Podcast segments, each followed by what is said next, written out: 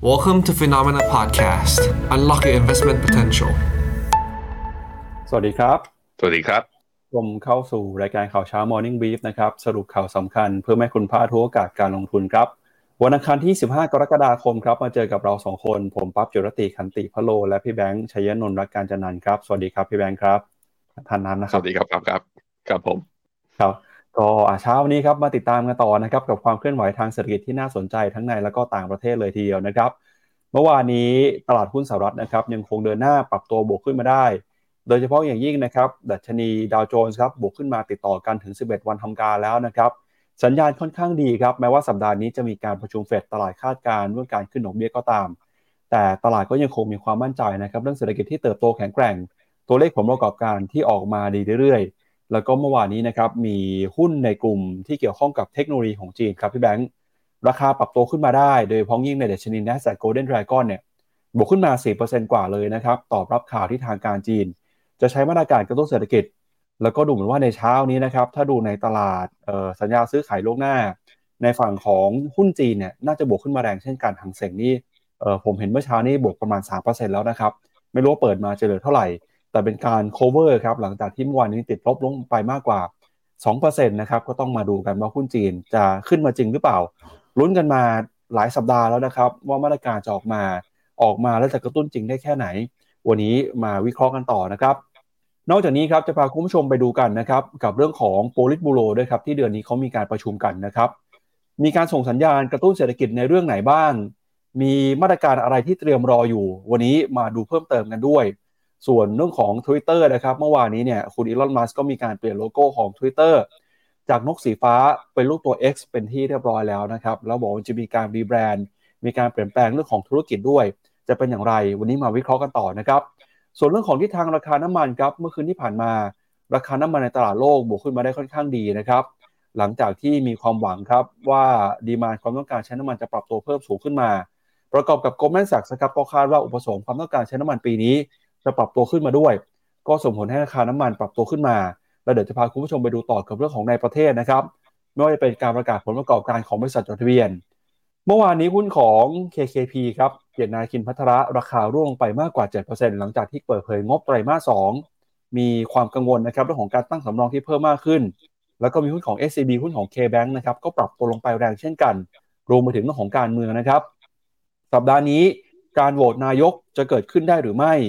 ยังมีความไม่แน่นอนครับ หลังจากล่าสุด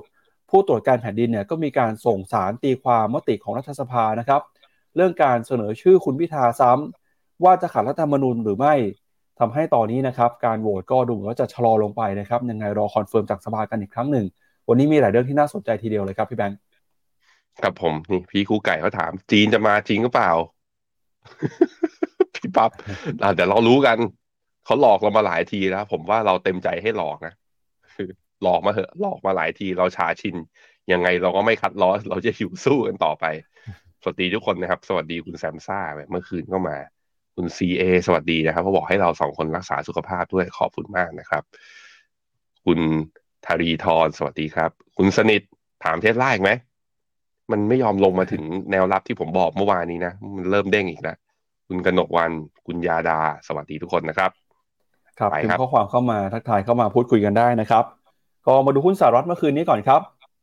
เริ่มต้นกันนะครับกับดัชนีดาวโจนส์ครับอย่างที่บอกไปว่าดาวโจนส์เนี่ยบวกขึ้นมาได้สดใสมากเลยนะครับเมื่อวานนี้บวกขึ้นมาต่อเป็นวันที่ 11 แล้วครับ โดยเป็นการปรับตัวขึ้นมานะครับ ยาวนานที่สุดบวกติดต่อกันเนี่ยย้อนหลังกลับไปนะครับ ในรอบ 6 ปีเลยทีเดียวครับ ดาวโจนส์บวกขึ้นมา 0.5%ในสิน500 บวกขึ้นมา 0.4 ส่วน NASDAQ บวกขึ้นมา 0.19%นะครับ ตลาดก็จับตากันครับกับการประชุมของธนาคารกลางสหรัฐ 25-26 กรกฎาคมนี้ค่อนข้างมั่นใจ 100%เลยฮะว่า เฟดจะขึ้นดอกเบี้ย 25 basis point ทำให้ตราดอกเบี้ยนโยบายขึ้นมาสู่ระดับ 5.25 ถึง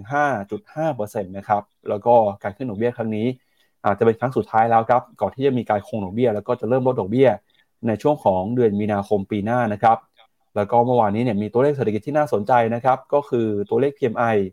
ภาคการผลิตภาคการบริการนะครับ ปรากฏว่าเศรษฐกิจสหรัฐครับตอนนี้ก็เริ่มเห็นสัญญาณชะลอตัวลงมาเช่นกันนะครับ PMI เดือนล่าสุดเนี่ยชะลอลงมาอยู่ที่ระดับ 52 นะครับในเดือนกรกฎาคมเป็นจุดต่ำที่สุดในรอบ 5 เดือน ก็อาจจะเป็นการลดแรงกดดันนะครับเรื่องของการใช้นโยบายการเงินที่เข้มงวด สัปดาห์นี้นะครับมีตัวเลข PCE ด้วยนะครับเงินเฟ้อในฝั่งของ การใช้จ่ายเพื่อการบริโภคส่วนบุคคล ก็จะเป็นเงินเฟ้อนะครับที่เฟดให้ความสำคัญ แต่เงินเฟ้อนี้จะประกาศวันศุกร์ครับก็หลังจากวันที่เฟดประชุมเสร็จกันไปเป็นที่เรียบร้อยแล้วครับ ครับผมมาดูดัชนีดาวโจนส์จะเห็นว่า ผมลองลากดูนะว่า ณระดับตรงนี้เนี่ยประธานโทษครับ เฟดจะเหลืออีกกี่เปอร์เซ็นต์ เพื่อที่จะขึ้นไปทดสอบไฮเดิม ที่ทำไว้เมื่อวันที่ 5 มกราปี 2022 ตอนนั้นจุดสูงสุดอยู่ที่ 36,952 จุด ตอนนี้เหลืออีกเพียงแค่ 4%นะครับ ปับ๊บ ไปไปมามาคำว่า recession ตั้งแต่กลัวกันมานี่ ยังไม่เห็นสักไตรมาสหนึ่งเลยนะติดลบ ตลาดดีดกลับมาแล้ว ดาวโจนส์เหลืออีก 4%จะกลับขึ้นไปทดสอบไฮเดิม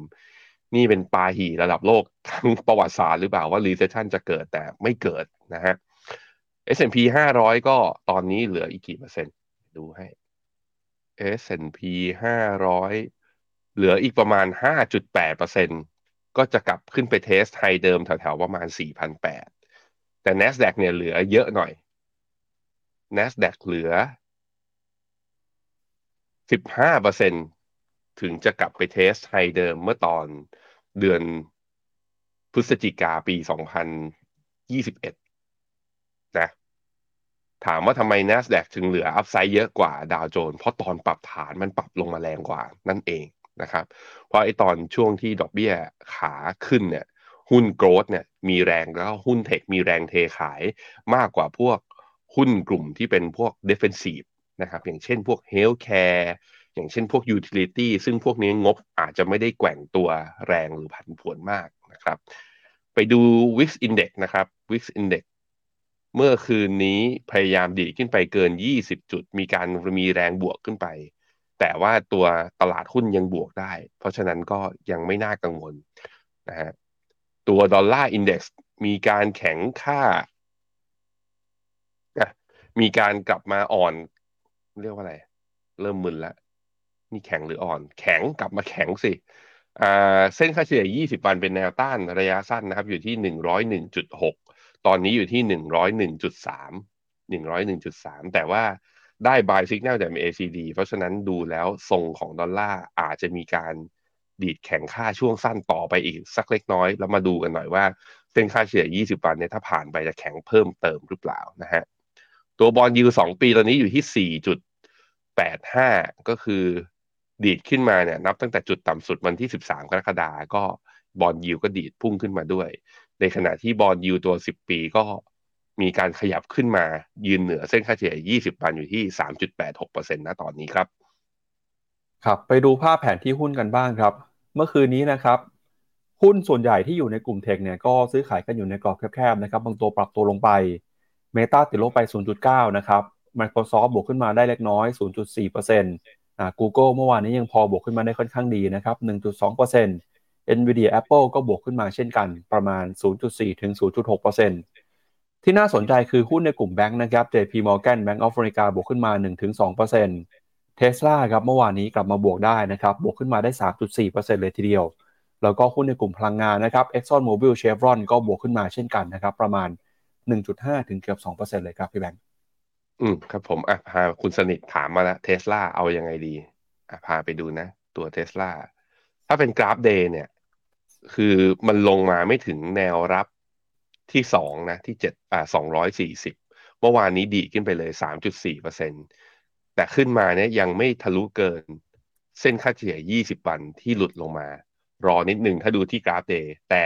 น่าสนใจคือถ้าไปดูกราฟสิบห้านาทีเนี่ย ทะลุเส้นสองร้อยมาแล้ว ทะลุเส้น 200 มาแล้ว แล้วก็แพทเทิร์นของการทำโลตรงเนี้ย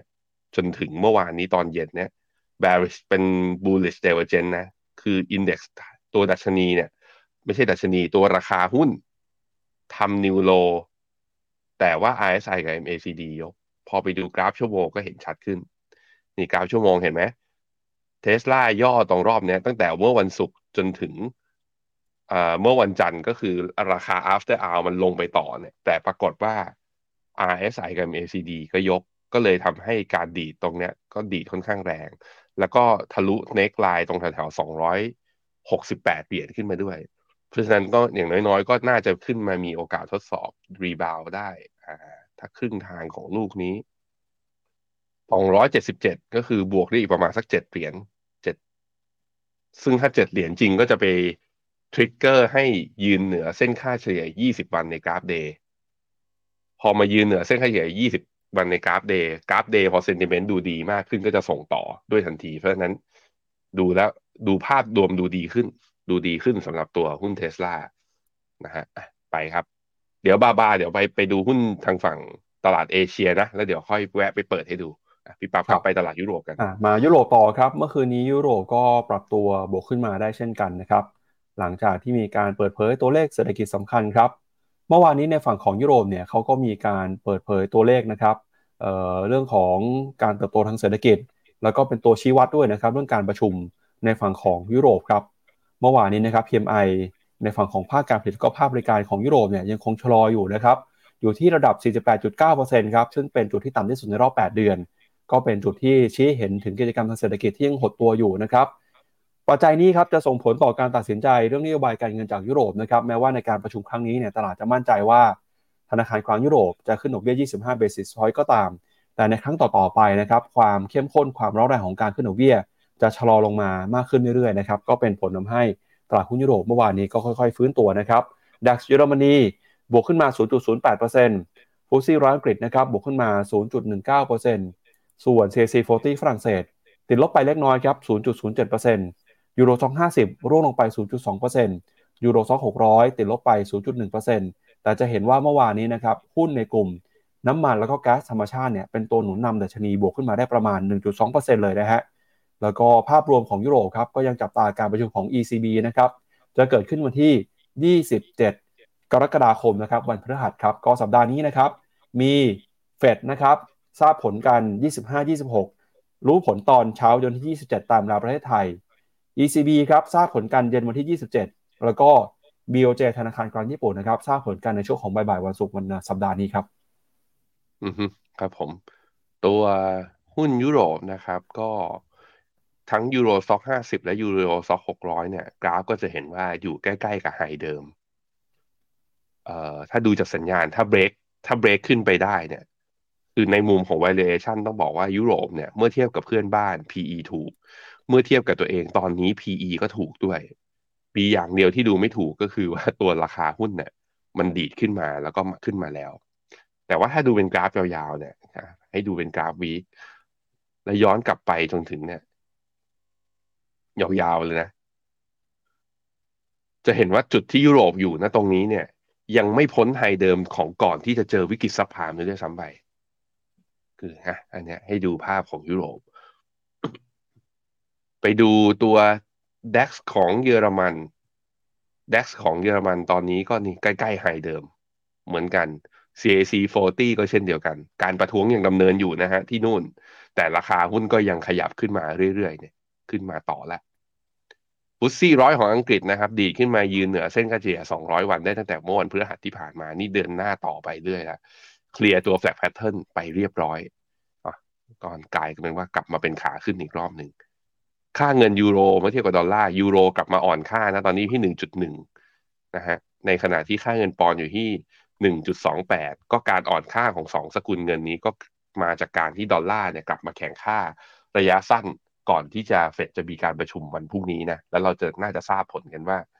ตามที่ตลาดคาดแหละคือลดอ่าขึ้นดอกเบี้ย 25 basis point แต่สิ่งที่ตลาดอยากรู้ก็คือแล้วคุณโจนโจมพาวเวลเนี่ยยังกลางปีกเป็นแบบเป็นเหยี่ยว พยายามจะขึ้นดอกเบี้ยอีกอย่างน้อยๆสองครั้งในปีนี้ไหมนะครับ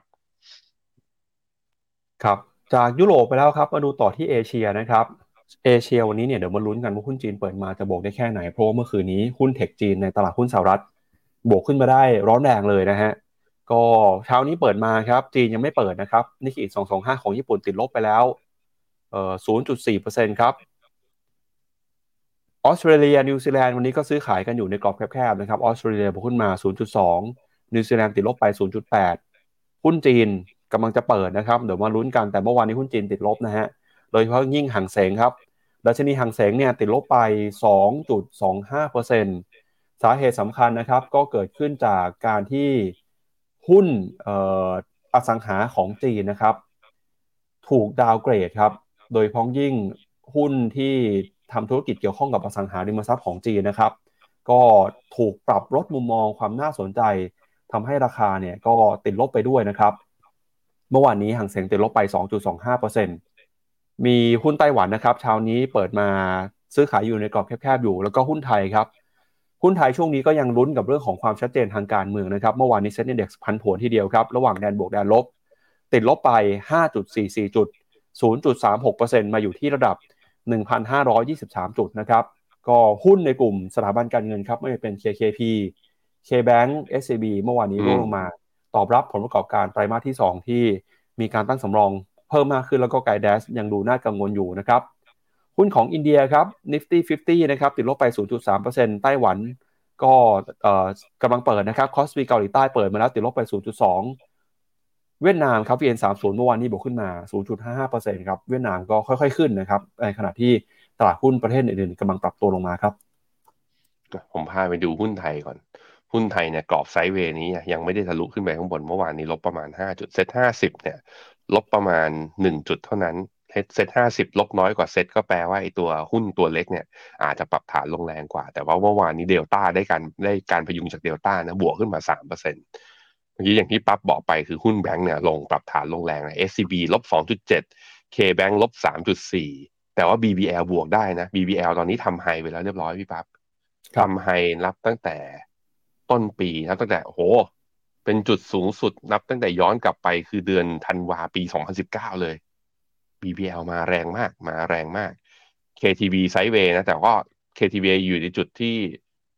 โอ้โหใกล้ๆไฮเดิมเมื่อตอนเดือนธันวาปี 2018 หุ้นแบงก์ดูเหมือนว่าจะเกิดเดเวอร์เจนนะบางแบงก์ก็ที่ตั้งสำรองเยอะก็มีการปรับฐานลงมาแต่บางแบงก์ก็ค่อยๆ ขยับขึ้นมาเรื่อยๆไหนดู TTB ตัวนึงสิ TTB ลบ 1.18 เมื่อวานนี้มีเข้ารอบย่อแต่ว่า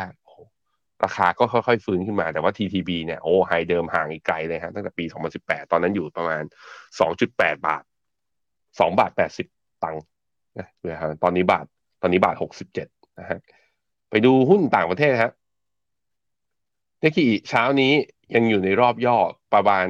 จะเห็นว่าเส้นค่าเฉลี่ย 20 วันยังไม่สามารถผ่านขึ้นไปได้ รอสะสมกำลังไปก่อน แล้วก็อาจถ้างบออกมาดีนะ หรือว่าเฟดประกาศนโยบายออกมาไปในทิศทางไหน อาจจะตัวนี้อาจจะมีจุดเปลี่ยนเหมือนกัน TOPIX นะครับเช้านี้บวกอยู่แต่กลายเป็นว่า TOPIX เนี่ยกลับมายืนเหนือเส้นค่าเฉลี่ย 20 วันได้แปลว่า หุ้นตัวเล็กเนี่ยตอนนี้คืออมีแรงซื้อมากกว่าหุ้นตัวใหญ่ KOSPI ของเกาหลีนะครับ อย่างจากที่เมื่อวานนี้ไอเมื่อวันเมื่อวานนี้บวกได้0.7เช้านี้นะ ตอนแรกก็บวกอยู่ ตอนแรกเปิดมาบวกเท่าไหร่เอ่ย ขอดูกราฟ15นาที โอ้ เปิดมาบวกประมาณยี่สิบจุดยี่สิบจุดก็เกือบเกือบหนึ่งเปอร์เซ็นต์เลยแป๊บเดียวเอง เข้ารอบย่อ แต่ก็ย่อไม่เยอะลอดลบประมาณศูนย์จุดหนึ่งเจ็ดวันเสาร์มี Finnomena มีงานสัมมนาก็มีคนถามว่าเกาหลีเอายังไงดี เข้าไปแล้วแล้วมันยังนิ่งๆ ใจเย็นๆ เราเข้ากองทุนเนี่ยเวลาเข้าปุ๊บแล้วมันอาจจะบางทีมันอาจจะไม่ได้วิ่งเลย ก็ยังอยู่ในโซนที่เข้าได้นะสำหรับใครที่สนใจ เมื่อวานนี้ก็มีคนถามเข้ามาในไลฟ์ด้วยเหมือนกัน สู้สู้สู้สู้ผมเข้าไปแล้ว คุณเข้าหรือยังนะฮะตัวหางเสงครับ เช้านี้เปิดมาบวก 2.7%ในขณะที่ตัวเอชแชร์บวกขึ้นมา 3.3% แต่ยังทั้งสองดัชนียังไม่ข้ามเส้นค่าเฉลี่ย200วันนะบอกว่ากลัวโดนหลอกเราไม่เป็นไรเขาหลอกเรามาหลายทีแล้วครับช่างเขาเขาจะหลอกเราเราก็ยอมให้เขาหลอก ขอให้เขายืนขึ้นไปเหนือเส้นค่าเฉลี่ย200วันก่อนทุกคนภาพมันถึงจะดูดีขึ้นแต่ครั้งนี้คือ ถึงยืนเส้นค่าเฉลี่ย200วันผมคิดว่าอาจจะไม่พอ ต้องทะลุนี่ด้วย ต้องทะลุไฮเดิมของเมื่อวันที่14กรกฎาและจะให้ดีต้องทะลุไฮเดิมของเมื่อวันที่16 อ่ามิถุนาคือแถวแถวสองหมื่นขึ้นไปให้ได้ คือยอมบวย900กว่า900จุดอะเราถึงจะเชื่อว่ามันขึ้นจริงเป็นอย่างนั้นนะฮะไปดูต่อไป เอ๊ะ CSI 300ของผมมันยังไม่เปิดหรอ ครับ เออ ยังไม่เปิดของผมยังของของหุ้นจีน ครับ ยังเหมือนกันครับพี่แบงค์ที่เปิดมามีเซี่ยงไฮ้ครับเซี่ยงไฮ้บวกขึ้นมาหนึ่งเปอร์เซ็นต์แล้วฮะอ่าโอเค โอเคก็เดี๋ยวรออีกนิดนึงครับพี่แบงค์เดี๋ยวมีวิเคราะห์ข่าวหุ้นจีนตลาดหุ้นจีนเมื่อคืนนี้ด้วยครับแล้วเดี๋ยวเดี๋ยวค่อยกลับไปดูอีกทีนึงเนาะครับได้ไต้หวันครับไต้หวันบวก 0.75 ไปต่อฮะ เวียดนามก็มาเรื่อยๆเลยนะ หลังจากเมื่อวันศุกร์เนี่ยบวกแรงไป 1.5เปอร์เซ็นเมื่อวานนี้ก็บวกต่ออีก0.5 การ 2 วันบวก2เปอร์เซ็นไปต่อทุกคน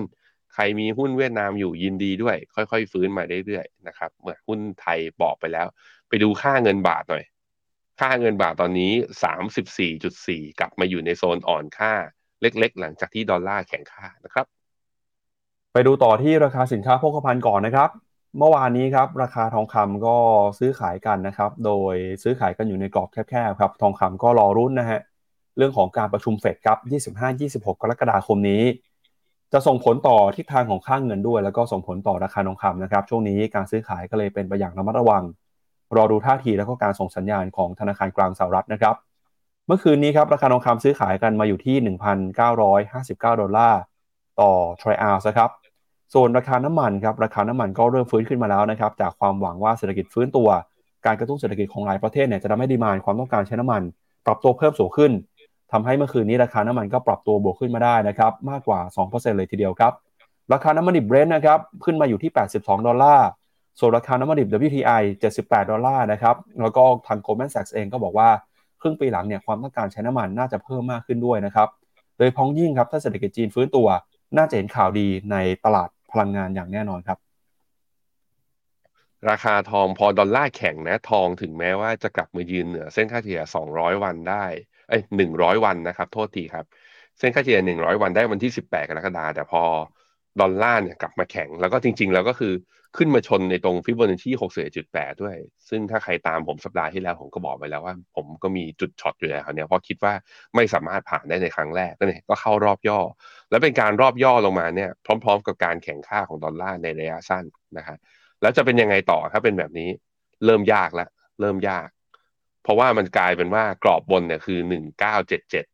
รอบล่างก็คือ low เดิมที่ทำไว้เมื่อตอนเดือนมิถุนาแถวๆประมาณพันเก้าร้อยหกนั้นก็จะมีกรอบ sideway อยู่เนี่ยประมาณบวกลบบวกลบประมาณห้าสิบหกสิบเหรียญต่อทรอยออนซ์อยู่ตรงนี้ ในกราฟ day นะ ในกราฟ day เอ่อแล้วมันจะเป็นยังไงต่อ ผมพาไปดูกราฟสิบห้านาที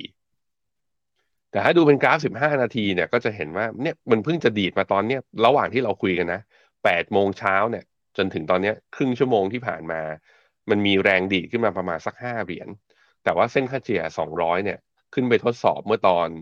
ประมาณทุ่มครึ่งของเมื่อวานนี้ก็ไม่สามารถผ่านได้เพราะนั้นเอาระยะสั้นก็คือ1,962นี้ ถ้าไม่ผ่านทองยังเป็นขาลงในระยะสั้นในระยะสั้น ส่วนลงจะลงได้เยอะไหมก็คือเอ่อเนี่ยมีสองแนวหนึ่งพันเก้าร้อยสี่สิบกับอีกทีหนึ่งก็คือหนึ่งพันเก้าร้อยสิบอยู่สองที่นี้ สองที่นี้ถ้ายังยืนได้อยู่ก็แปลว่าขาขึ้นของทองยังคงอยู่ แต่ว่าผมมองว่า ไม่รู้สิ ผมมองดอลผมมองดอลลาร์ไม่ออกไงผมมองดอลลาร์ไม่ออก ผมก็เลยมองว่ายังไงอะทองไหนๆลงอะถ้าลงมาแล้วทดสอบเส้นค่าเฉลี่ย 200 วัน หรือแตะให้เห็นก่อนนะ จุดนี้อาจจะปลอดภัยกับคนที่เป็นขาลองมากกว่า หรือว่าขาที่อยากจะเชียร์ให้ทองขึ้นนะครับ ในขณะที่ราคาน้ำมันพี่ปั๊บมาดูที่กราฟสิมาแล้วพี่ปั๊บครับ ไปไหมทะลุไปครับเส้นค่าเฉลี่ย200วันมาแล้วมาแล้ว ทะลุมาแบบนี้ไม่ไม่รู้หรือเปล่าหลอกกันหรือเปล่านะ เพราะว่ารอบที่แล้วเนี่ย ขึ้นมาก็ไม่ผ่าน รอบที่แล้วคือตอนวันที่13เมษาตอนนั้นทะตอนนั้นเส้นค่าเฉลี่ย200วันเขาอยู่ที่83เหรียญไม่ผ่าน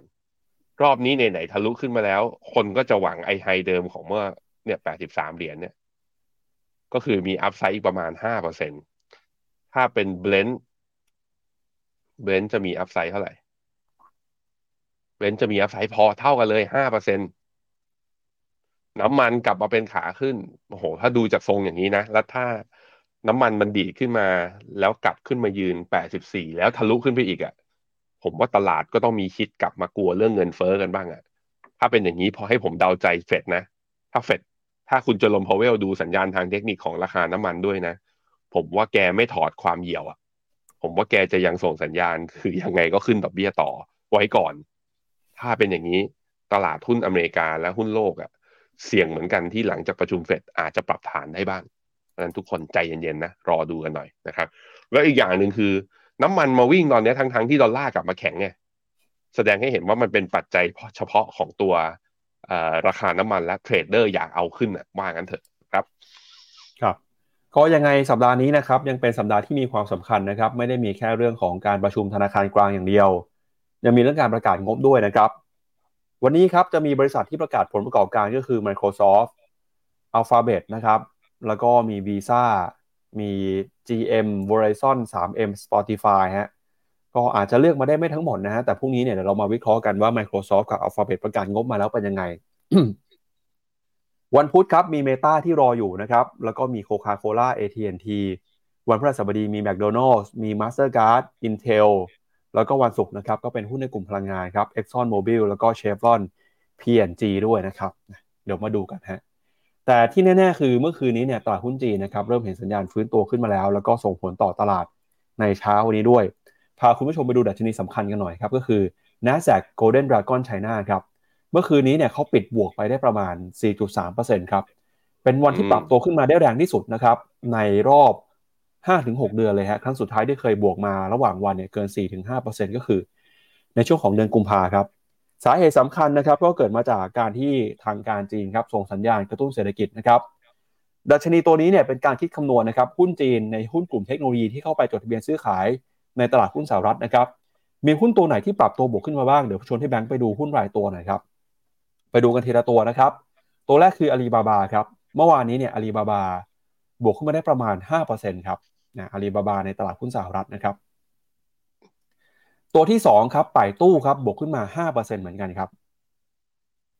อืมอ่าแล้วก็ตัวที่3ที่น่าสนใจนะครับ ก็คือหุ้นของ KE Holding ครับ KE Holding เนี่ยก็เป็นบริษัทนะครับที่ทำแพลตฟอร์มเกี่ยวกับการเอ่อซื้อขายบ้านแล้วก็ที่อยู่อาศัยครับ เมื่อวานนี้ KE Holdings ครับราคาบวกขึ้นมาได้ถึง 7%เลยฮะหลังจากที่อืมรัฐบาลจีนส่งสัญญาณว่าจะผ่อนคลายนะครับเรื่องของการเข้าไปควบคุมกำกับดูแลเอ่อภาคอสังหาริมทรัพย์นะครับ ก็เป็นผลดีต่อหุ้นในกลุ่มอสังหาริมทรัพย์ด้วย แล้วก็ พอเป็นแบบนี้นะครับ ส่งผลทำให้เช้านี้เนี่ยตลาดหุ้นจีนปรับตัวบวกขึ้นมาได้เดี๋ยวไปดูตลาดหุ้นจีน กับตลาดหุ้นฮ่องกงในตอนท้ายนะครับเพราะเมื่อคืนนี้ที่บอกไปคือ ในฝั่งของเอ่อ ฮ่องกงฮั่งเส็ง index future เนี่ยบวกขึ้นมาถึง 3%แล้วก็เมื่อเช้านี้เราเห็นแล้วนะครับ ตอนเปิดมาบวกขึ้นมาได้ประมาณ 2.7%ครับสาเหตุสำคัญนะครับก็เกิดมาจากการที่โปลิตบูโรของจีนครับออกมาส่งสัญญาณนะครับว่าจะเข้าไปกระตุ้นเศรษฐกิจจีน ซึ่งเดี๋ยวเราจะไปวิเคราะห์ต่อนะครับว่าเขาพูดอะไรบ้างอย่างละเอียดเลย แต่ที่แน่ๆคือเมื่อวานนี้เนี่ยตลาดก็ค่อนข้างกังวลนะครับตอนแรกมีข่าวว่าโปลิตบูโรเนี่ยจะไม่กล้าใช้มาตรการกระตุ้นเศรษฐกิจ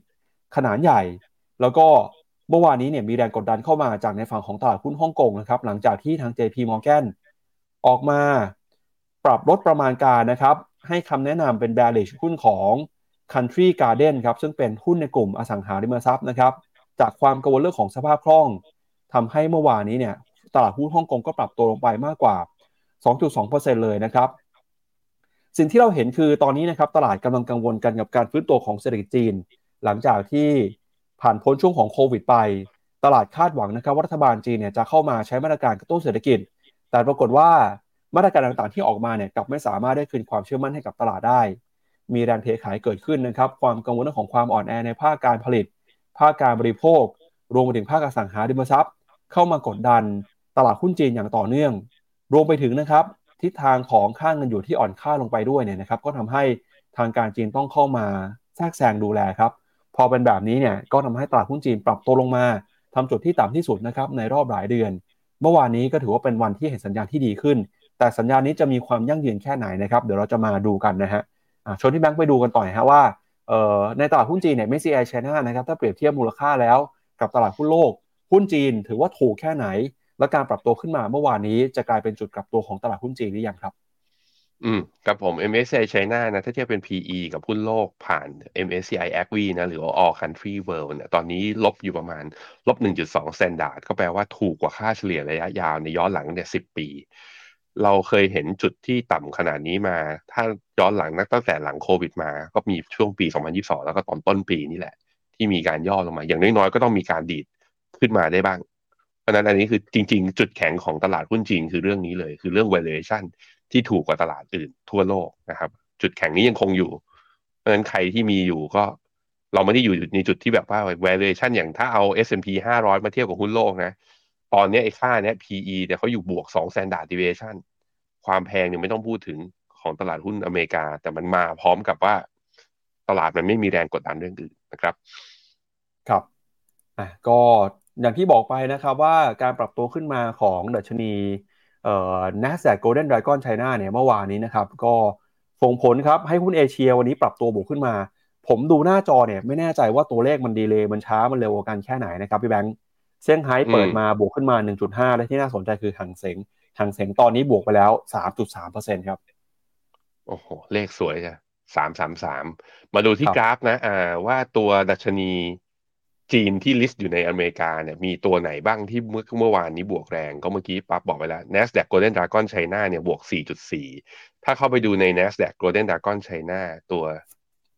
เข้าไปดูใน CQQQ แล้วกัน ตัว Invesco China Technology เมื่อวานนี้นะ Tencent Holding บวก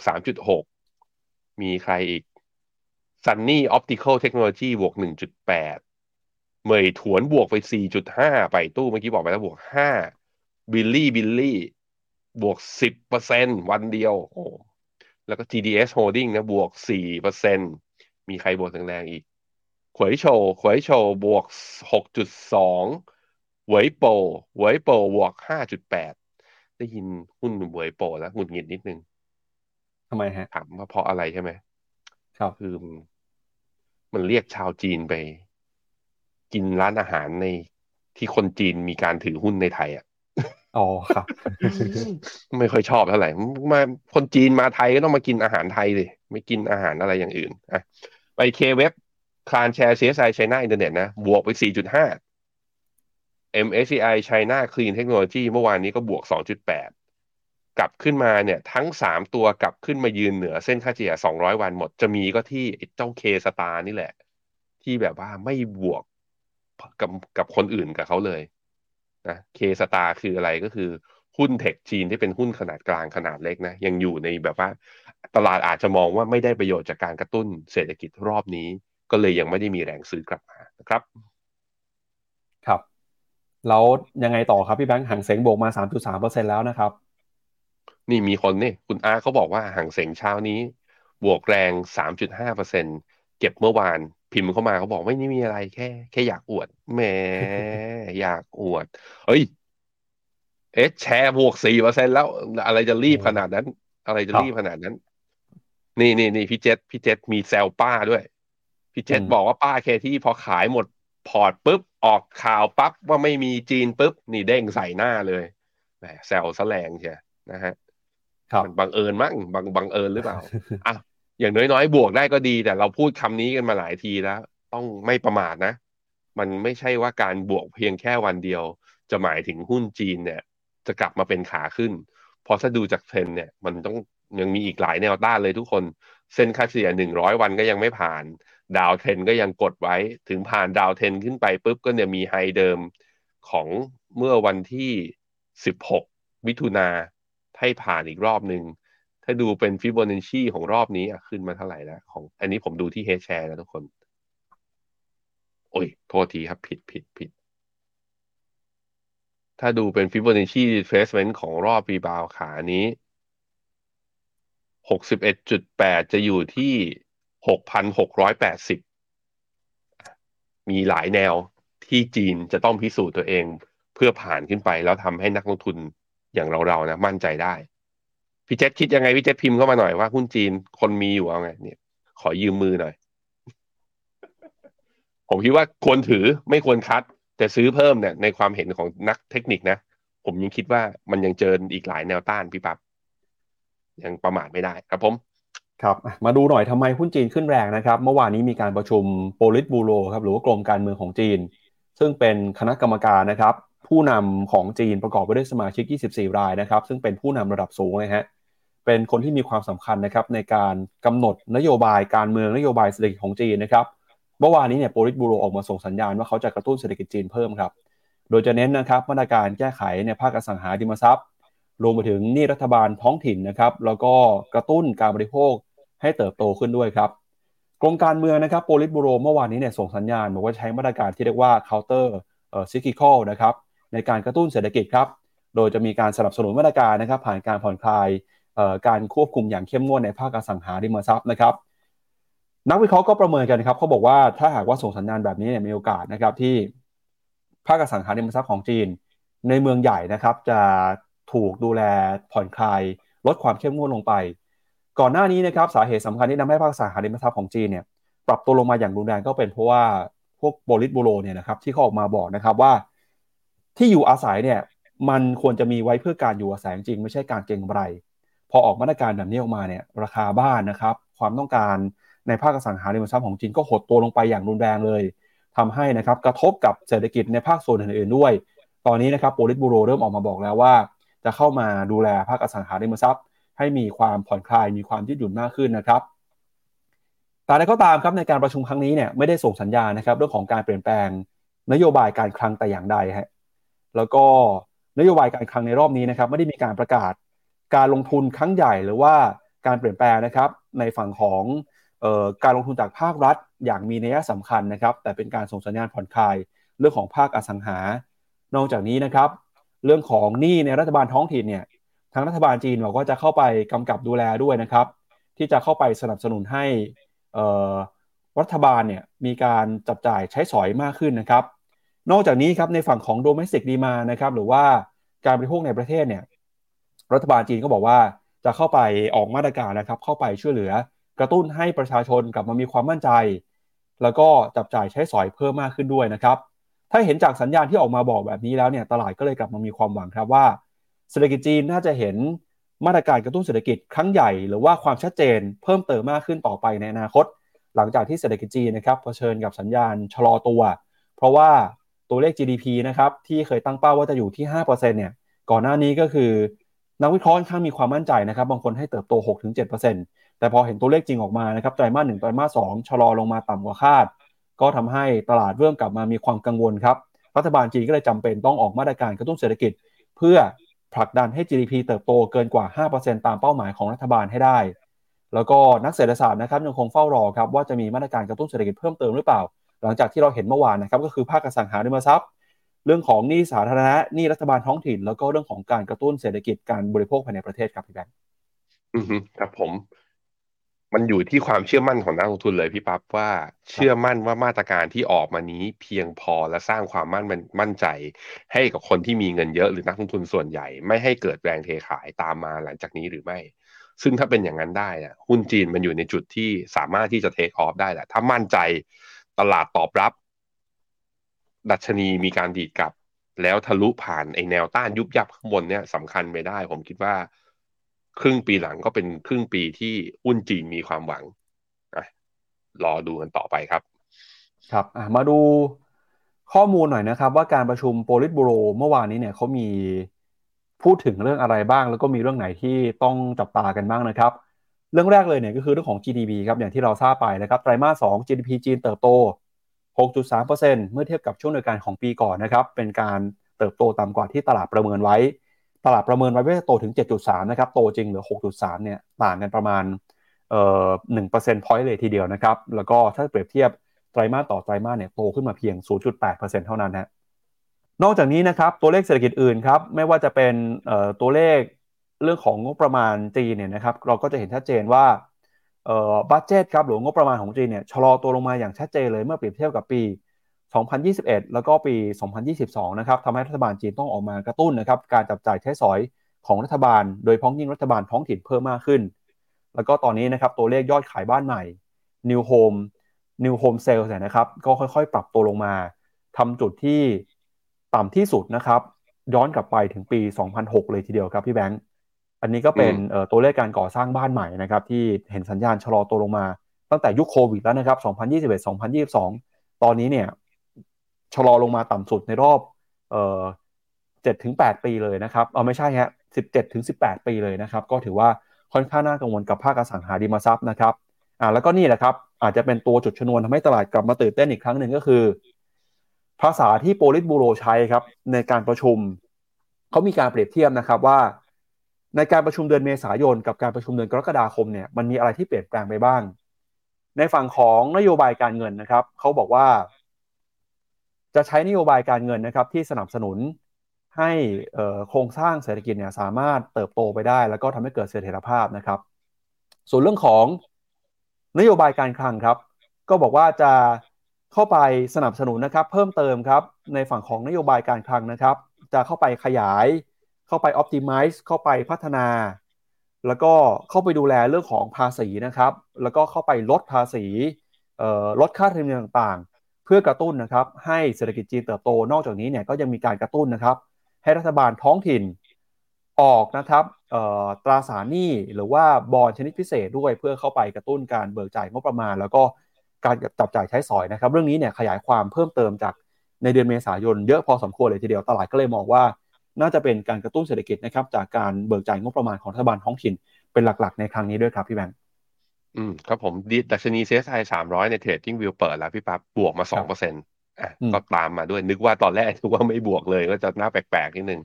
อะตามมาครับมีทิศทางที่ดีขึ้น นักลงทุนในกองทุนจีนนะสู้กันต่อไปคำถามนะคือ จะทยอยซื้อเพิ่มไหม ผมคิดว่าถ้าคุณสะสมอยู่แต่แถวบริเวณนี้มาก่อนหน้านี้แล้วทัวร์แถวนี้มาแล้วใจเย็นๆรอให้มันเบรกขึ้นไป เพราะเราโดนหลอกกันมาหลายทีแล้วเนาะตรงแถวนี้มันยับอยู่แถวนี้ รอให้มันแบบว่าขึ้นไปแล้วเห็นเป็นแพทเทิร์นเทรนขาขึ้นชัดเจน ค่อยไปโฟล์บายตอนนั้นก็ยังไม่สายนะครับครับไปครับแล้วก็ที่บอกว่าจะพัฒนาเพิ่มมากขึ้นอีกก็คือในภาคอสังหาอันนี้พูดชัดเจนเลยนะครับเขาบอกว่าเออในเมืองใหญ่ ๆ เนี่ยนะครับ จะเข้าไปดูแลนะครับ เรื่องของกลไกตลาดครับให้มีประสิทธิภาพมากยิ่งขึ้นนะครับ ด้วยการสนับสนุนนะครับ นโยบายในการควบคุมภาคอสังหาริมทรัพย์ เขาบอกว่าจะไปเพิ่มการก่อสร้างครับ ให้กับที่อยู่อาศัยนะครับสำหรับคนที่มีรายได้น้อย แล้วก็จะเข้าไปพัฒนานะครับ เรื่องของเอ่อ Public Facility ครับโครงสร้างพื้นฐานสาธารณะนะครับ เพื่อให้มีการเติบโตอย่างมีเสถียรภาพต่อไป อันนี้เป็นการขยายความอย่างชัดเจนเลยหลังจากที่เดือนเมษายนเนี่ยพูดไม่ค่อยชัด เดือนเมษายนบอกว่าเอ่อก็จะเข้าไป support demand นะครับแต่ก็ไม่ได้บอกรายละเอียด พอมาครั้งนี้บอกรายละเอียดเพิ่มมากขึ้น ตลาดก็เลยกลับมามีความมั่นใจมากขึ้นนะครับ ก็มุ่งเน้นไปที่ 3 เรื่องครับ ภาคอสังหาริมทรัพย์ เรื่องของการใช้จ่ายงบประมาณของรัฐบาลท้องถิ่น แล้วก็การกระตุ้นนะครับ การจับจ่ายใช้สอยของการบริโภคในประเทศครับ ก็ชัดเจนนะครับ ตลาดก็เลยตอบรับมาในเชิงบวกมาก ๆ เลยนะครับ เดี๋ยวไปดูหน่อยว่า แล้วตลาดมองหุ้นจีนเศรษฐกิจจีนเป็นยังไงบ้าง ล่าสุดนะครับ Bloomberg Consensus ประเมิน GDP จีนปีนี้จะเติบโตอยู่ในระดับ 5.4%ส่วนปีหน้าครับจะเติบโตชะลอลงมาอยู่ที่ประมาณ 4.8%ครับพี่แพน อืมครับผม ปีหน้าต่ำห้าผมว่าเป็นตัวเลขที่จีนไม่อยากให้ต่ำรอดูว่ามาตรการกระตุ้นในตลาดตอบรับไหมนะครับ ครับ ก็จากจีนไปแล้วครับ พาคุณผู้ชมไปดูต่อครับ ใครที่เล่น Twitter ครับ โลโก้เปลี่ยนไปหรือยังครับ ถ้าเกิดเปลี่ยนแล้วบอกหน่อยว่าเป็นยังไงบ้างนะครับผมยังไม่เปลี่ยนอะ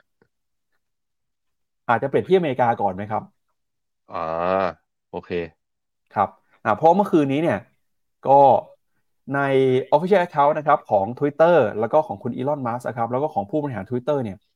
เขาเปลี่ยนโลโก้จากนกสีฟ้าไปเป็นโลโก้ X แทนแล้วนะครับ แล้วก็เชื่อมลิงก์ x.com เข้าไปในแพลตฟอร์มของ Twitter แล้วครับอ่าเมื่อวานนี้นะครับทั้งคุณอีลอนมัสก์แล้วก็คุณลินดายัคคาริโนเนี่ยซึ่งเป็น CEO ของ Twitter นะครับ ออกมาเปิดเผยภาพโลโก้ใหม่ครับ โดยเป็นรูปตัว X นะครับ เอ่อรูปตัว X เนี่ยเป็นเส้นสีขาวแล้วก็พื้นหลังสีดำครับ ที่จะมาแทนโลโก้นกสีฟ้านะครับ โดย CEO ของ Twitter เนี่ยออกมาโพสต์ภาพข้อความครับ เป็นรูป Twitter นะครับ ฉายบนอาคารสำนักงานใหญ่ของ Twitter ครับที่ซานฟรานซิสโกครับ แล้วก็มีผู้ใช้งานหลายคนครับ ก็วิพากษ์วิจารณ์ถึงโลโก้ใหม่นี้นะครับ แล้วก็ติดแฮชแท็ก goodbye Twitter ครับ คือหลายคนอาจจะไม่ชอบนะครับการเปลี่ยนแปลงในครั้งนี้ แต่ผู้บริหาร Twitter ก็บอกว่าอาจจำเป็นนะครับต้องรีแบรนด์เพื่อที่จะก่อให้เกิดการเติบโตอย่างยั่งยืนในอนาคตครับ โดยการรีแบรนด์ Twitter เนี่ยเปิดเผยมานะครับตั้งแต่ปลายสัปดาห์แล้วครับหลังจากที่คุณอีลอนมัสบอกว่าจะเปลี่ยนโลโก้ Twitter จากนกสีฟ้ากลายมาเป็นโลโก้ X นะครับ โดยระบุนะครับว่าโลโก้ X เนี่ยอออีกไม่นานนะครับ Twitter ก็จะเปลี่ยนไปใช้โลโก้นี้แทน ย้อนหลังกลับไปนะครับ 11 ปีที่ผ่านมาทุกคนจดจำภาพของนกสีฟ้าในแพลตฟอร์ม Twitter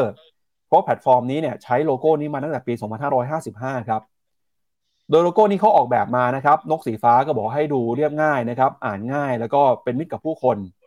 ถ้าไปดูตัวเลขเนี่ยจะเหมือนกับตัว E ที่เป็นตัว E พิมพ์เล็กนะฮะ ก่อนหน้านี้คุณอีลอน มัสครับเข้ามาเปลี่ยนแปลงบริษัทนี้ด้วยการประกาศซื้อบริษัทมูลค่า 44,000 ล้านดอลลาร์ แล้วก็มีกรณีมีข้อพิพาทกันมาอย่างยาวนานนะครับจนทำให้ผู้ใช้งานหลายคนเนี่ยเริ่มเอือมระอา แล้วก็เข้ามาเปลี่ยนแปลงแพลตฟอร์มเปลี่ยนแปลงระบบต่างๆทำให้ผู้ใช้งานหลายคนก็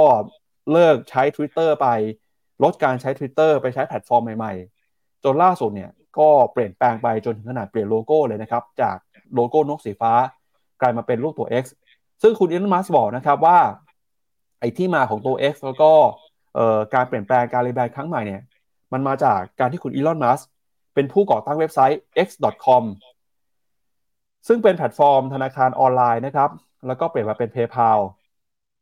ต่อจากนั้นเนี่ยก็ได้มีการเข้าไปซื้อคืนเว็บ x.com จาก PayPal ด้วยเหตุผลว่ามันมีคุณค่าทางจิตใจครับโดยเขาบอก X เนี่ยคือสถานะแห่งอนาคตของการมีปฏิสัมพันธ์แบบไร้ขีดจำกัด มุ่งเน้นไปที่การส่งข้อความ ภาพเสียงวิดีโอนะครับ แล้วก็จะมีบริการการชำระเงิน การทำธุรกรรมในโลกออนไลน์ แล้วก็เป็นตลาดนะครับสำหรับการสนับสนุนให้เกิดการเติบโตทางแนวคิดสินค้าแล้วก็บริการ นอกจากนี้คุณอีลอน มัสก์ก็บอกด้วยนะครับว่าก่อนหน้านี้เนี่ยทวิตเตอร์สูญเสียรายได้จากการโฆษณาไปประมาณครึ่งหนึ่งเลยฮะนั้นตั้งแต่ที่เขาเข้าไปซื้อบริษัท เพราะฉะนั้นการรีแบรนด์ครั้งนี้จะเป็นการช่วยเปลี่ยนแปลงรายได้ แล้วก็การเติบโตของ Twitter แล้วก็ X ในที่สุดครับ ครับ อยากเปลี่ยนนะอยากเปลี่ยน ยังไม่เปลี่ยนของผมนี่ยังเป็นรูป นกเลยนี่ ของใครเปลี่ยนแล้วบ้าง บริการทางการเงิน มันเหมือนนะ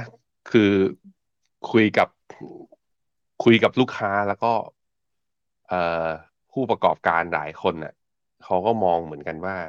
เกมหลายๆเลยเรื่องของพวกแพลตฟอร์มอะสุดท้ายแล้วอาจจะวิ่งเข้ามาสู่ financial service กันทั้งหมด เพื่อที่จะได้ประโยชน์จากตัวข้อมูลและ Data คือมันมันไม่งั้นมันทำแต่โซเชียลเน็ตเวิร์กอย่างเดียว จะมาเก็บตังค์ด้วยการมาใช้ Twitter Blue หรืออะไรอย่างเงี้ยรายได้มันก็ไม่เพียงพอ เพราะคนมันไม่ได้จะ subscribe กันจริง แต่ว่าถ้าเมื่อไหร่คือใส่เรื่องกับการโอนเงินการ payment หรือชำระค่าบริการหรือฝากเงินหรือลงทุนอย่างเงี้ยเข้าไปในแพลตฟอร์มเพราะตัวเองก็มีฐานคนไอฐาน user ที่เยอะเนี่ย อันนั้นอาจจะเป็นทางออกของหลาย ๆ แพลตฟอร์มในระยะยาวก็ต้องดูต่อไป Apple ก็จะลงมาเล่นเกมนี้ใช่ไหม เดี๋ยวดูเนี่ย Facebook Threads Twitter แต่ว่า Facebook เขาก็ได้รายได้จาก ad แล้วไงเพียงแต่ทวิตเตอร์เนี่ยรายได้จาก ad เนี่ยเข้ามาไม่ได้มากเท่าที่ควร แล้วก็ลด cost มาแล้ว ก็ยังมี net cash flow ที่เป็นติดลบอยู่ ก็ต้องแก้ปัญหาด้วยการหาทางในหาทางในการเพิ่ม service นั่นเองนะครับครับไปดูที่ราคาน้ำมันหน่อยครับพี่แบงค์เมื่อคืนนี้เนี่ยราคาน้ำมันปรับตัวขึ้นมาได้ค่อนข้างแรงทีเดียวนะครับสองเปอร์เซ็นกว่าครับก็มีหลากหลายสาเหตุนะครับหนึ่งในนั้นก็คือ ความคาดหวังครับว่าดีมาและความต้องการใช้น้ำมันของตลาดโลกเนี่ยจะค่อยๆ ปรับตัวเพิ่มขึ้นมานะครับโกลแมนแซกเขาบอกว่าในช่วงครึ่งปีหลังนี้เนี่ยความต้องการใช้น้ำมันจะปรับตัวเพิ่มสูงขึ้นมาทำสถิติเป็นปรติการเลยนะครับ แล้วก็จะมี demand ส่วนเกินเนี่ยเพิ่มขึ้นมาเกือบ 2 ล้านบาร์เรลต่อวันในไตรมาสที่ 3 ครับ จะส่งผลทำให้นะครับ ราคาน้ำมันดิบครับ โดยเฉพาะอย่างยิ่ง ราคาน้ำมันเบรนท์จะปรับตัวขึ้นมา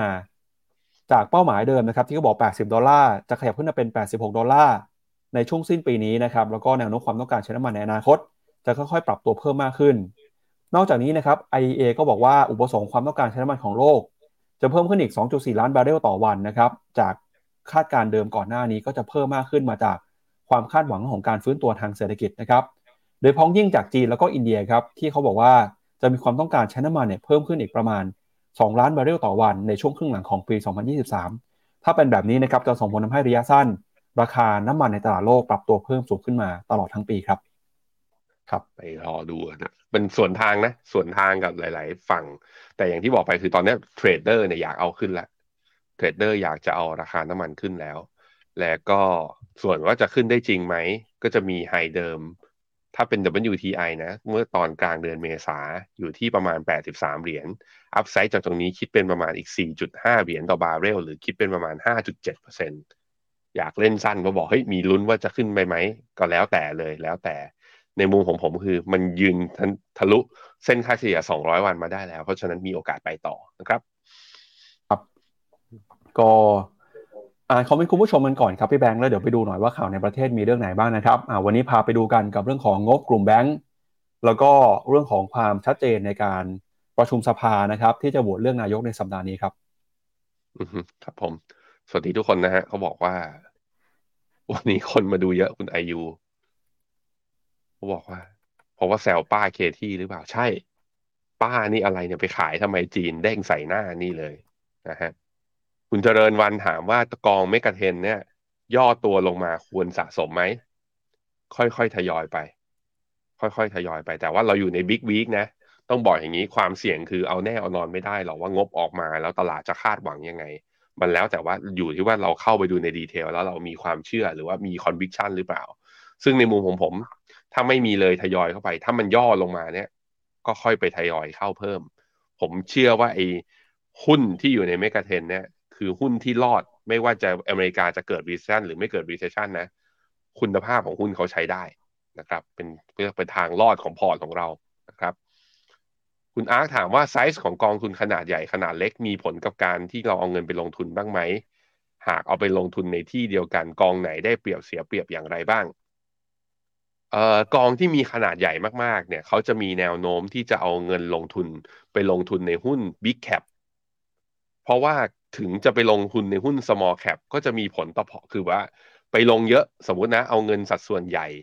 สัดส่วนหนึ่งเลยเอาจะเอาไปลงทุนในหุ้น small cap ปรากฏว่าลงไปแป๊บเดียวก็ติด cap แล้วต้องไปเป็นทู่ถือหุ้นใหญ่ก็จะไปติดเรื่องการรายงานต่อกลตหรือ SEC จะออกก็อาจจะยากเพราะ liquidity อาจจะมีปัญหา นั้นเมื่อไซส์ของพอร์ตใหญ่มากๆ พอร์ตโมเดลของตัวกองทุนนั้นๆ ก็จะมีแนวโน้มในการเข้าไปถือหุ้น Big Cap เป็นส่วนใหญ่ เมื่อเข้าไปถือหุ้น Big Cap มันก็จะมีความท้าทายด้วยว่าเขาก็จะไปแข่งกับตัวดัชนีตรงๆ อย่างสมมุตินะว่าสมมุติว่าเป็นกองทุนหุ้นไทย ไซส์ของกองใหญ่มากๆ แล้วไปถือแต่หุ้น Big Cap ที่อยู่ในเซ็ตห้าสิบอย่างเงี้ย คนก็จะเปรียบเทียบทันทีว่าหุ้นตัวกองทุนของเขาเนี่ย เทียบกับเซ็ตห้าสิบใคร performance ดีกว่ากัน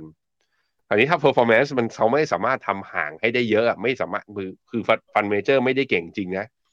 แถมมีค่าธรรมเนียม management fee อยู่ข้างหลังอีกเก็บอยู่ปีละประมาณเปอร์เซ็นต์นิด ๆ อย่างเงี้ย คือพอระยะยาว พอแพ้อินเด็กซ์ก็จะโดนเลยทันที นักลงทุนก็จะเกิดข้อสงสัยว่า แล้วหลังจากนั้นไปจะทำ performance ได้ดีจริงหรือ ก็จะมีเงินไหลออกมาแล้วก็จะไปเข้าอินเด็กซ์เพราะฉะนั้นมันก็เลยเป็นที่มาที่ว่าถ้าคุณอยากลงทุนหุ้นขนาดใหญ่ อยากล้อไปกับพื้นฐานเศรษฐกิจ มันจึงมีแนวคิดในการไปลงทุนในหุ้นอินเด็กซ์ไอกองทุนอินเด็กซ์ฟันหรือไปลงซื้อใน ETF ที่ไม่ต้องให้ผู้จัดการกองทุนเข้ามายุ่งยาก เพราะว่ามันประหยัดเรื่องค่าฟรีแต่ในขณะเดียวกันฝั่งตรงกันข้ามคือ ถ้า fund manager ไปลงทุนในหุ้นขนาดเล็ก ซึ่งอาจจะไม่ได้มีอิทธิพลต่อตัว index ขนาดนั้นเนี่ย หุ้นเหล่านี้บางทีนะมันคือเพชรในตมอะถ้าไปหาเจอกำไรแบบห้าเด้งสิบเด้งเรานักลงทุนแบบ VI เขาก็เขาเติบโตหรือสร้างพอร์ตได้ไม่ใช่จากการถือหุ้นปตทหรือ AOT แบบนั้นนะมันต้องสร้างพอร์ตได้จากหุ้นขนาดเล็กพวกนี้แหละ นั้นถ้าคุณแบบว่ามีระยะเวลา time frame ในการลงทุนยาวพอ เชื่อมั่นใน fund manager ว่าจะหาหุ้นและสร้างอัลฟาให้ index ได้ พวกกองทุนที่แบบว่าลงทุนในหุ้นขนาดกลาง หรือขนาดเล็กลงมา หรือไซส์กองเล็ก ๆ เนี่ย อาจจะแบบว่ามีข้อได้เปรียบเรื่องความยืดหยุ่นในการทำนโยบายมากกว่านะครับอะประมาณนี้ครับพี่ปั๊บครับชวนพี่แบงค์ไปเปิดภาพของตลาดหุ้นไทยประกอบมาหน่อยนะครับ เมื่อวานนี้ครับตลาดหุ้นไทยเนี่ยปรับตัวลงมามีสาเหตุสำคัญมาจากหุ้นในกลุ่มธนาคารพาณิชย์นะครับ โดยมีหุ้นแบงก์อยู่ 3-4 ตัวที่เคลื่อนไหวน่าสนใจนะครับ ตัวที่ 1 ก็คือ KKP ครับ เกียรตินาคินพัทระราคาติดลบไป 7.8%ตัวที่ 2 ครับ คือหุ้นของ KBank นะครับ ราคาร่วงลงไป 3.4%แล้วก็มี SCBX ครับ ราคาติดลบไป 2.7%ที่สวนทางขึ้นมาก็คือ BBL นะครับ ธนาคารกรุงเทพปรับตัวขึ้นมา 2.1%ครับ โดยสาเหตุที่ทำให้หุ้นในกลุ่มธนาคารเมื่อวานนี้ปรับตัวลงมาอย่างรุนแรงก็เกิดขึ้นมาจากความกังวลเรื่องของหนี้เสียนะครับ ที่อยากจะพุ่งขึ้นไปในช่วงครึ่งปีหลังครับนักวิเคราะห์จากยวนต้าประเมินนะครับว่าแรงกดดันต่อหุ้นในกลุ่มแบงก์เนี่ยเกิดขึ้นหลังจากการประชุมนักวิเคราะห์ของ K-Bank ในวันศุกร์นะครับที่แม้ว่ากำไรของบริษัทจะออกมาดี แต่มุมมองของผู้บริหารต่อแนวโน้มในช่วงครึ่งปีหลังเนี่ยก็มีโอกาสที่หนี้เสียนะครับจะก่อตัวขึ้นไปอีก ผู้บริหารของ K-Bank ก็บอกว่า การตั้งสำรองนี่มีแนวโน้มอยู่ในระดับสูงต่อเนื่องจนถึงปี 67 เลยนะครับและกว่าที่ระดับการตั้งสำรองจะเริ่มคงตัวเนี่ยอาจจะต้องรอจนถึงปี 68 ซึ่งยาวนานกว่าที่ตลาดเคยประเมินไว้ แล้วก็การตั้งสำรองดูเหมือนว่าจะสูงกว่าที่บริษัทเคยประมาณการได้ด้วยนะครับ จากมุมมองนี้ครับทำให้หุ้นของ K-Bank SCB นะครับถูกปรับลดประมาณการลงไป นอกจากนี้เนี่ยก็มีหุ้นของ KKP ด้วยนะครับที่ผลประกอบการออกมาเนี่ยก็กังวลนะครับเรื่องของที่เสียเหมือนกันครับทำให้เมื่อวานนี้พอประกาศงบออกมา ราคาหุ้นของ KKP เนี่ยก็เลยปรับตัวนะครับ ลงมา ถึง 7%เลยทีเดียวนะครับ ก็กลายเป็นความกังวลนะครับที่เข้ามากดดันในตลาดหุ้นไทยนะครับ KKP ก็ติดลบไปประมาณเอ่อ7%เมื่อวานนี้นะครับกำไรเหลืออยู่ที่ประมาณ 14,000 ล้านบาท กังวลเรื่องของการตั้งสำรองเพิ่มมากขึ้นด้วยครับ อืมอืมกำไรหายไปเยอะตำตั้งสำรองเพิ่มขึ้น ราคาหุ้นทำจุดต่ำสุดนับตั้งแต่วัน วันที่ 8 ตุลาปี 2021 โอ้โห เหนื่อยอะถ้าดูอย่างนี้นะ ถ้าดูอย่างนี้เหนื่อย แต่ว่าหุ้นแบงก์ตัวอื่นก็กำไรรวมกันเป็นแสนล้านเลยนะพี่ปั๊บก็มาจากครับเมื่อวานนี้พี่เจษเขาบอกแล้วมัน NIM ไง NIM NIM ก็คือ net interest margin เนี่ยมันเพิ่มสูงขึ้นนั้นถ้าพอร์ตสินเชื่อของธนาคารไหนที่ไม่ได้รับผลกระทบนะ ที่ผ่านมาถึงแม้ว่า loan growth จะไม่ได้โตเลย หรือว่าไม่มีเลยอย่างเงี้ยแต่ว่าส่วนต่างอัตราดอกเบี้ยก็ทำให้เลี้ยงให้ธนาคารเนี่ยธนาคารขนาดใหญ่ยังมีกำไรได้อยู่นะครับครับแล้วก็เรื่องของการเมืองครับ เรื่องการเมืองเนี่ยวันที่ 27 กรกฎาคมนี้นะครับ เอ่อเรามีกำหนดการจะโหวตเลือกนายกกันอีกครั้งหนึ่ง แต่กำหนดการนี้อืมจะถูกเลื่อนหรือเปล่านะครับ เดี๋ยวรอความชัดเจนในช่วง1-2วันนี้ครับ เพราะว่าเมื่อวานนี้เนี่ยเอ่อผู้ตรวจการแผ่นดินครับมีมติส่งสารรัฐธรรมนูญตีความปมเรื่องของการเสนอชื่อแคนดิเดตนายกรัฐมนตรีซ้ำไม่ได้ เพราะเป็นยติเนี่ยตามมติของที่ประชุมวันที่ 19 โดยส่งตีความชี้นะครับว่าจะขัดหรือว่าแย้งกับรัฐธรรมนูญหรือไม่ แล้วก็ขอให้สารรัฐธรรมนูญชะลอการเลือกนายกออกไปจนกว่าการวินิจฉัยจะเสร็จสิ้นนะครับ ซึ่งผู้ตรวจการแผ่นดินครับก็ได้มีการเสนอนะครับให้ศาลตีความนะครับ ว่าการเสนอชื่อเนี่ยเเป็นการเสนอยติซ้ำตามข้อบังคับการประชุมสภา ข้อที่ 11 41 นะครับว่าเป็นการขัดต่อรัฐธรรมนูญหรือไม่ ซึ่งผู้ตรวจการแผ่นดินก็ให้ความเห็นนะครับว่า การพิจารณาให้ความเห็นชอบบุคคล ซึ่งสมควรได้รับการแต่งตั้งเป็นนายก เป็นการดำเนินการตามที่รัฐธรรมนูญกำหนดไว้ ไม่ใช่การเสนอยติตามข้อบังคับการประชุมของรัฐสภา เพราะว่าการเสนอชื่อนายกนะครับ ไม่ได้เอ่อเป็นเรื่องที่กำหนดไว้นะครับ เป็นการเฉพาะในรัฐธรรมนูญ แล้วก็ข้อบังคับการประชุมสภาก็เป็นคนละหมวดกับยติปกติด้วย ซึ่งการส่งให้สารรัฐธรรมนูญตีความครั้งนี้เนี่ยก็จะทำให้เอ่อการโหวตเลือก 27 นะครับ อาจจะกระทบกับไทม์ไลน์แล้วก็จะมีความล่าช้าไป ซึ่งหลังจากที่มีการประชุมวันที่ 19 ที่ผ่านมานะครับ หลายคนก็จะทราบว่าในที่ประชุมสภาเนี่ยก็มีมติ 395 ต่อ 312 นะครับว่าการเสนอชื่อคุณพิธาเป็นนายก ถือว่าเป็นยติตามข้อบังคับการประชุมสภาข้อที่ 41 นะครับทำให้ไม่สามารถเสนอชื่อซ้ำได้ตลอดสมัยการประชุม แล้วก็พอมีมติแบบนี้นะครับก็เป็นที่ถกเถียงวิพากษ์วิจารณ์กันในสังคมนะครับ ล่าสุดเนี่ยก็มีคณาจารย์จากคณะนิติศาสตร์นะครับ 115 ท่านจาก 19 สถาบันก็ออกแถลงด้วยแสดงความไม่เห็นด้วยกับมติของรัฐสภานะครับที่ให้ข้อบังคับการประชุมสภา ใหญ่กว่ารัฐธรรมนูญนะครับก็จะกลายเป็นเรื่องที่ต้องรอความชัดเจนว่า 27 นี้จะสามารถโหวตได้หรือไม่ครับพี่แบงค์อืมครับผมพาคุณผู้ชมไปดูต่อนะครับ แล้วมุมมองต่อตลาดหุ้นไทยนะครับ แนวโน้มของตลาดหุ้นไทยในช่วงต่อไปเนี่ยจะเป็นยังไงบ้างนะครับเดี๋ยวชวนที่แบงค์ไปดูเอ่อภาพชาร์ตราคาตลาดหุ้นไทยหน่อยฮะเมื่อเปรียบเทียบกับความถูกแพงค่า PE นะครับของตลาดหุ้นโลกครับหุ้นไทยปรับตัวลงมาจากความไม่ชัดเจนเรื่องของการเมือง ตอนนี้หุ้นไทยถือว่าน่าสนใจแค่ไหนครับ อยู่ใกล้ใกล้ๆใกล้เคียงกับตัว MSCI China เลยพี่ปั๊บก็คือเมื่อเทียบกับหุ้นโลกเนี่ยเราอยู่ที่อ่าถ้าเป็น forward PE จาก Bloomberg Consensus เนี่ยเรา PE อยู่ที่ประมาณสัก 11 เท่า 11 เท่าเนี่ยมีคนที่ถูกกว่าเราก็มีเวียดนามกับจีนนะฮะอ่าอยู่ประมาณลบหนึ่ง standard deviation เมื่อเทียบกับหุ้นโลกอะถ้าดูอย่างนี้นะ ก็น่าสนใจในแง่ของมุมมองเรื่องความถูก แต่ถ้าเป็นเรื่องของว่าแล้ว growth เรามีไหม ปีนี้ GDP ไทยโตได้มากสุดอาจจะอยู่ประมาณสามจุดห้าถึงสามจุดแปดเปอร์เซ็นถามว่าดีไหม คือเราโตน้อยสุดนะในอาเซียน อันนี้ก็ต้องมาคิดดูว่าถ้าเราเป็นนักลงทุนในต่างประเทศ อยากจะใส่เงินเข้ามาในหุ้นไทย เรื่องความถูกยอมรับได้ เรื่องโกรธมันมีไหม มันมีกำไรที่จะตามมาหรือเปล่า ผมคิดว่าเรื่องนี้ก็เป็นเรื่องสำคัญ ซึ่งถามว่าจะมีตามมาไหมก็อยู่ที่มาตรการกระตุ้นเศรษฐกิจ หรือหน้าตาของรัฐบาลใหม่ว่าจะสามารถให้ความเชื่อมั่น กับนักลงทุนต่างชาติในการเอาเงินเข้ามาได้ไหมทำไมผมถึงพูดถึงนักลงทุนต่างชาติสาเหตุ เป็นเพราะนักลงทุนต่างชาติคือกลุ่มผู้เล่นสำคัญที่ในอดีตที่ผ่านมา ถ้าเขาเข้ามาซื้อสุทธิในตลาดหุ้นไทย จะทำให้หุ้นไทยสามารถปรับตัวขึ้นได้ในระยะยาว วันนี้ถามว่าเขากลับเข้ามาหรือยังนับตั้งแต่ต้นปีมาเนี่ยนักลงทุนต่างชาติขายสุทธิไปนะหนึ่งแสนหนึ่งหมื่นล้าน ไม่น้อยนะ ยังไม่กลับเข้ามาอย่างเต็มที่ เพราะฉะนั้นก็ก็ต้องทำให้เขามีความเชื่อมั่นกลับมาได้ อย่างแรกที่เป็นประตูที่ทำให้เขากล้าเปิดประตูในน้อยๆก็ชะเง้อเข้ามาดูในบ้านเราหน่อย นั่นก็คือ คณะรัฐมนตรีและรัฐบาลเนี่ยจะจัดตั้งได้เมื่อไหร่หน้าตาเป็นอย่างไร แล้วเราค่อยมาแกะจากนโยบายของเขาอีกทีหนึ่งว่าจะทำอะไรต่อนะครับครับอะวันนี้เรามาปิดท้ายกันกับภาพของตลาดหุ้นจีนอีกครั้งหนึ่งนะฮะ ไฮไลท์วันนี้อยู่ที่หุ้นจีนครับอย่างที่บอกไปก็คือเรื่องของมาตรการกระตุ้นเศรษฐกิจจีนเนี่ยทำให้วันนี้หุ้นจีนก็เริ่มปรับตัวขึ้นมาอย่างร้อนแรงนะครับ ตอนนี้ครับ9นาฬิกา8นาทีครับเซี่ยงไฮ้คอมโพสิตบวกขึ้นมาแล้ว 1.4%เซินเจิ้น1.8%นะครับไชน่า A50 2.5%หังเสงครับบวกขึ้นมาได้ 3%ในเช้านี้นะครับ เดี๋ยวเอามาลุ้นกันตลอดทั้งวันเอาใจช่วยนะครับ ว่าหุ้นจีนจะเติบโตจะกลับตัวได้จริงหรือยัง แล้วเดี๋ยวพรุ่งนี้หุ้นจีนจะเป็นยังไงเรามาวิเคราะห์กันต่อครับอือฮึครับผมครับและนี่ก็เป็นทั้งหมดนะครับของ Morning Brief วันนี้ครับขอบพระคุณคุณผู้ชมที่ติดตามกันนะครับพรุ่งนี้เรากลับมาเจอกันใหม่ครับ วันนี้สวัสดีครับ สวัสดีครับ